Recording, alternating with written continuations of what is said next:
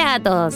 Soy Laura Volpone, nutricionista. Quiero romper con la estructura tradicional de la nutrición. Quiero llevarte por un camino que te permita construir tu relación con la alimentación a favor de tu cuerpo y tu disfrute. ¿Empezamos a crear hábitos que duren para siempre? Vamos despacio. No busquemos ser perfectos. Esto es Nutrición sin medidas. Nutrición sin medidas, con Lau Volpone. Hola a todos, bienvenidos a un episodio más. Hoy voy a estar acompañada de la licenciada Gina de Piccoli. Ella es nutricionista especializada en trastornos digestivos. Pueden seguirla en arroba a vivir aprendamos. Gina, bienvenida. Contanos qué significa la palabra SIBO. La palabra SIBO significa sobrecrecimiento bacteriano de intestino delgado y hace referencia a una disbiosis del intestino delgado. La disbiosis es un desequilibrio de la flora intestinal que puede estar provocado por diversas causas. Gina, ¿y por qué está tan de moda el SIBO en la actualidad? En realidad está de moda básicamente porque hay más consultas y en consecuencia también se hace más el estudio, por lo tanto se diagnostica mucho más. También hubieron varias influencers o celebridades que hablaron de este tema en las redes sociales y despertó la curiosidad de varias personas que ya tenían síntomas de hace mucho tiempo y plantó la duda de, de si podrían llegar a tener SIBO.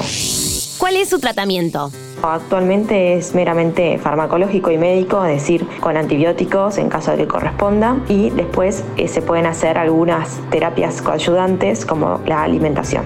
Gina, ¿cuándo no está indicado el tratamiento pese al diagnóstico? El tratamiento en realidad eh, médico y farmacológico está generalmente siempre, siempre indicado. Eh, siempre y cuando el estudio esté bien hecho, porque hay veces que tiene bastantes errores, y también cuando merezcas hacerlo, ¿no? Eh, a veces eh, los tratamientos se deben hacer varias veces, es con antibióticos y se hacen varios ciclos de antibióticos.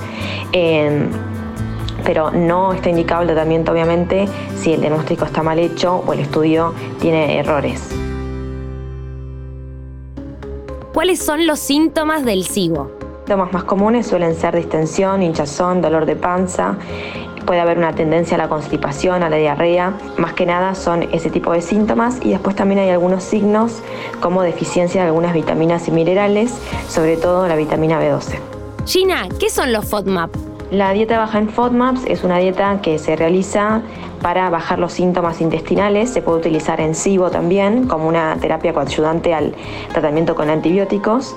Eh, son básicamente hidratos de carbono de fermentación muy lenta y muy muy pequeños que generan, como hay más bacterias en el intestino delgado de, de las que debería haber, hay un aumento de la fermentación en estos pacientes. Por lo tanto, si por un tiempo se retiran estos componentes, bueno, los síntomas bajan, se puede hacer en conjunto con la toma de antibióticos y luego poder identificar de a poco a qué FODMAPs uno es intolerante. ¿Siempre es necesaria hacer la dieta baja en FODMAPs? Eh, la dieta FODMAP no siempre es necesario hacerlo cuando hay tratamiento de SIBO. Eh, hoy por hoy no hay ninguna recomendación al respecto, pero eh, como primera línea el tratamiento obviamente médico y farmacológico y se puede complementar con un ajuste en la alimentación según sea necesario y hacer la primera etapa de FODMAP acompañada con la toma de los antibióticos eh, y después proseguir con, el, con la dieta normalmente según como lo indique la, la nutricionista o el nutricionista. Es importante que, si tenés síntomas, antes de suponer y medicarse, porfa recurran a profesionales especializados en el tema. Y en cuanto a la alimentación, como Gina nos contó, es una terapia coabsudante que tiene el objetivo de registrar qué FODMAP gatillan ciertos síntomas, para manejarlos de mejor manera. Por ende, es necesario que no te precipites a hacer esta dieta sin asesoramiento de una nutri especializada y que no caigas en restricciones innecesarias. El intestino es nuestro segundo cerebro. Por ende, también es necesario para su mejor funcionamiento regular el estrés, sumar movimiento y alimentarnos sin restricciones entendiendo qué es lo que nuestro cuerpo necesita.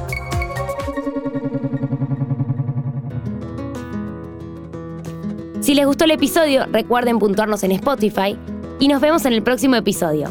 Pueden encontrarme en Instagram, Facebook y TikTok como arroba Nutrimentum. Encontrarnos en Spotify, Amazon Music, Apple Podcast y en www.interesgeneral.com.ar. Interés General Podcast. Desde el 2020, el único podcast que te acompaña todos los días en tu rutina diaria.